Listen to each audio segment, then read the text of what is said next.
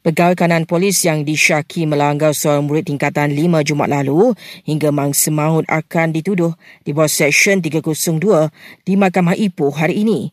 Jabatan Peguam Negara mendapati terdapat keterangan mencukupi bagi mendakwa suspek atas kesalahan membunuh di bawah Seksyen itu.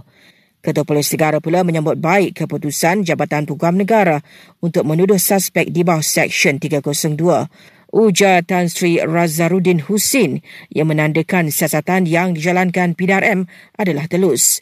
Beliau juga memaklumkan tindakan tahan kerja kata suspek dilaksanakan sebaik saja pertuduhan dibaca hari ini. Banjir di Tanah Merah dan Pasir Mas Kelantan semakin buruk menyaksikan lebih 5,000 penduduk terpaksa berlindung di PPS. Di Terengganu pula jumlah mangsa bencana alam itu turun kepada kira-kira 800 orang. Perak hampir 90 manakala Selangor sekitar 40 mangsa. Polis akan rujuk kes lima pendaki yang terselamat selepas tersesat ketika mendaki Bukit Keledang di Ipoh kepada Jabatan Perhutanan untuk tindakan lanjut. Ia kerana mereka ingkar larangan memasuki kawasan hutan simpan semasa musim tengkujuh. Kementerian Pengangkutan akan memperkenalkan perkhidmatan Van on Demand di Lembah Kelang.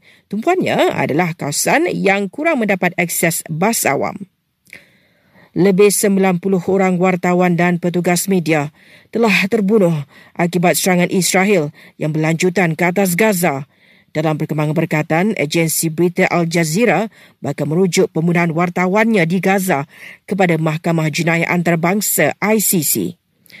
Dan aktor Aiman Hakim Reza mengumumkan isterinya Zara McWilson kini hamil anak kedua.